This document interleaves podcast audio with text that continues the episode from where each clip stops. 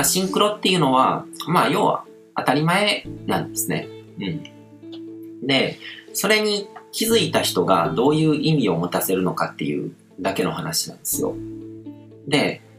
これもネタバレというか言っちゃうと、どんな意味でも満たせられるんですよ。何かこうシンクロしてるように感じたものにとってなんか悪いことを感じることもできるし、なんかいい未来を予見することもできるし、うん。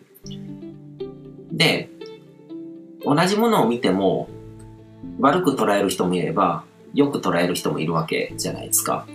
で、それは何によって変わるかっていうと、その人の持ってるゴールですよね。どういう方向にこう未来に進んでいきたいのか、どういう未来にどういう存在になるのかっていうこう予感みたいなものがあって、でそれに沿ってその信念体系に合わせて自分が見たものを自分の解釈で、あ、これは自分にとっていいことだとか、これ、これは自分にとって悪いことだみたいな感じで判断してるわけですね。うん、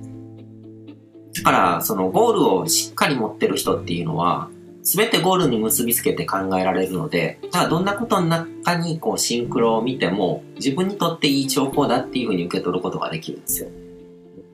で、他の人から見たら、なんかこじつけだろうとか偶然だろうみたいな感じで思うかもしれないけども、そのゴールを信じて自分はそのゴールを実現するに違いないって信じてる人にとっては、もう完全にこう自分のゴールをこう祝福するようなそういう兆候に見えるわけですね。うんで、別にそれはそれで全然構わないわけですよ。その人のこう生きる人生っていうのはこう自分の認識とか思い込みによって作られていくので、だから自分が生きてる世界っていうものに対して、まあ世界観ですよね。自分が生きてるこの宇宙は自分に優しい。自分がこう望んでるものに対して後押ししてくれるようなこう優しい存在だっていう信念体系を持ってる人にとっては何にシンクロを見ても、例えば悪い状況の中で何かこう見たとしても、今の状況から考えてこう悪くなるような方向性のこう予見させるようなものを受け取ったとしても、全部こうプラスに考えられると。だから、このシンクロが起こるか起こらない起こらないかっていうのは、あの、その人がどういう思い込みとか、意識のフィルターとか、認識のフィルターとか、あの、信念のレンズを持ってるのかに依存してるっていうことなんですね。で、言ってみればもうこじつけなんですよ。その人が、そういう前提を持ってるから、だからそういう前提があれば、それにこじつけて考える。でも、こじつけでもシンクロに気づいて、気づいたことによって、あ、なんかこう、この宇宙が自分に味方してくれてるとか、世界がなんか私の夢を後押ししてくれてるとかっていう風に感じてこう宇宙の摂理とかそういうシンクロが起こるようなこう調和とかそういうものに対して畏敬の念を抱いたりこう感謝の念を感じたりとかあと単純にこう気分が良くなったりとかすることってそれはその人の人生にとってプラスに働くのでいいんですねそういう感謝の念とかそのまあスピーチャルの言葉で言うとなんかこう波動が高いような感情を受け取るわけですよね。そこでなんかこう、いい感情を受け取ることができるような人っていうのは、それによって気分が良くなるので、気分がいい状態で何かを想像しようとする。何か行動を起こしたりとかすると、やっぱりいい結果を生むので、うん。だからこじ、思い込みとかこじつけとか、まあ、うん、いろんなレベルがあるんですけども、基本的にはそういうことですね。うん。で、だから、こう、シンクロは起こるって思いながら生きた方が得ってことなんですね。そういうものはあると。あるというかもう宇宙はもうシンクロしてるっていうことですね。すべてがこう調和してるので、いろんなところに調和を見ることができると。で、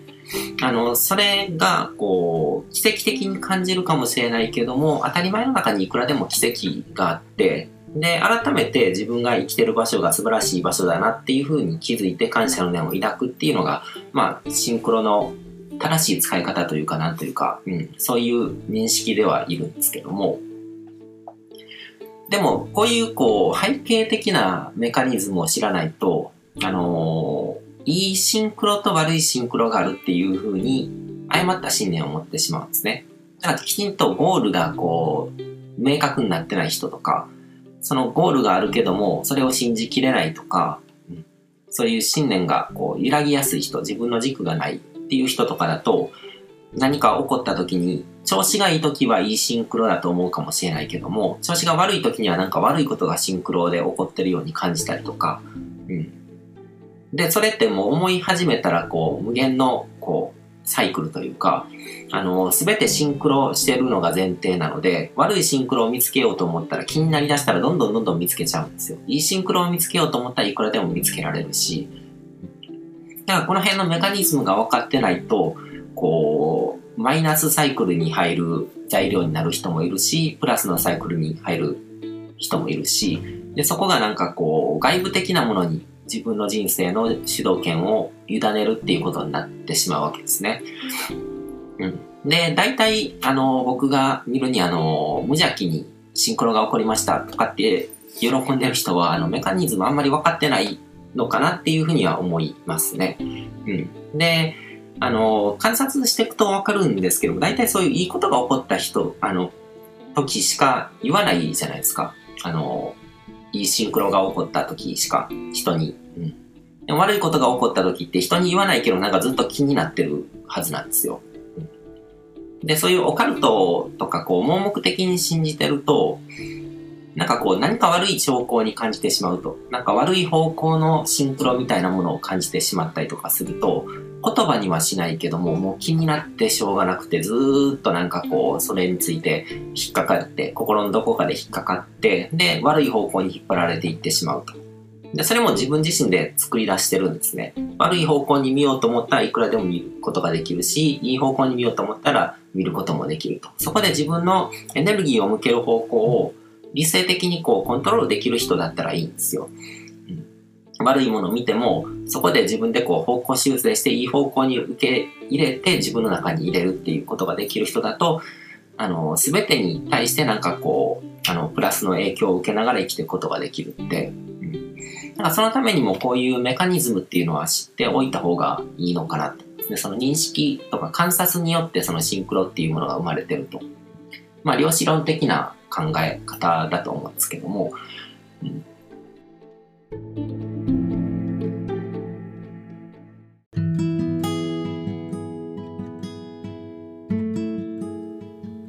今回も最後まで聞いていただいてどうもありがとうございます。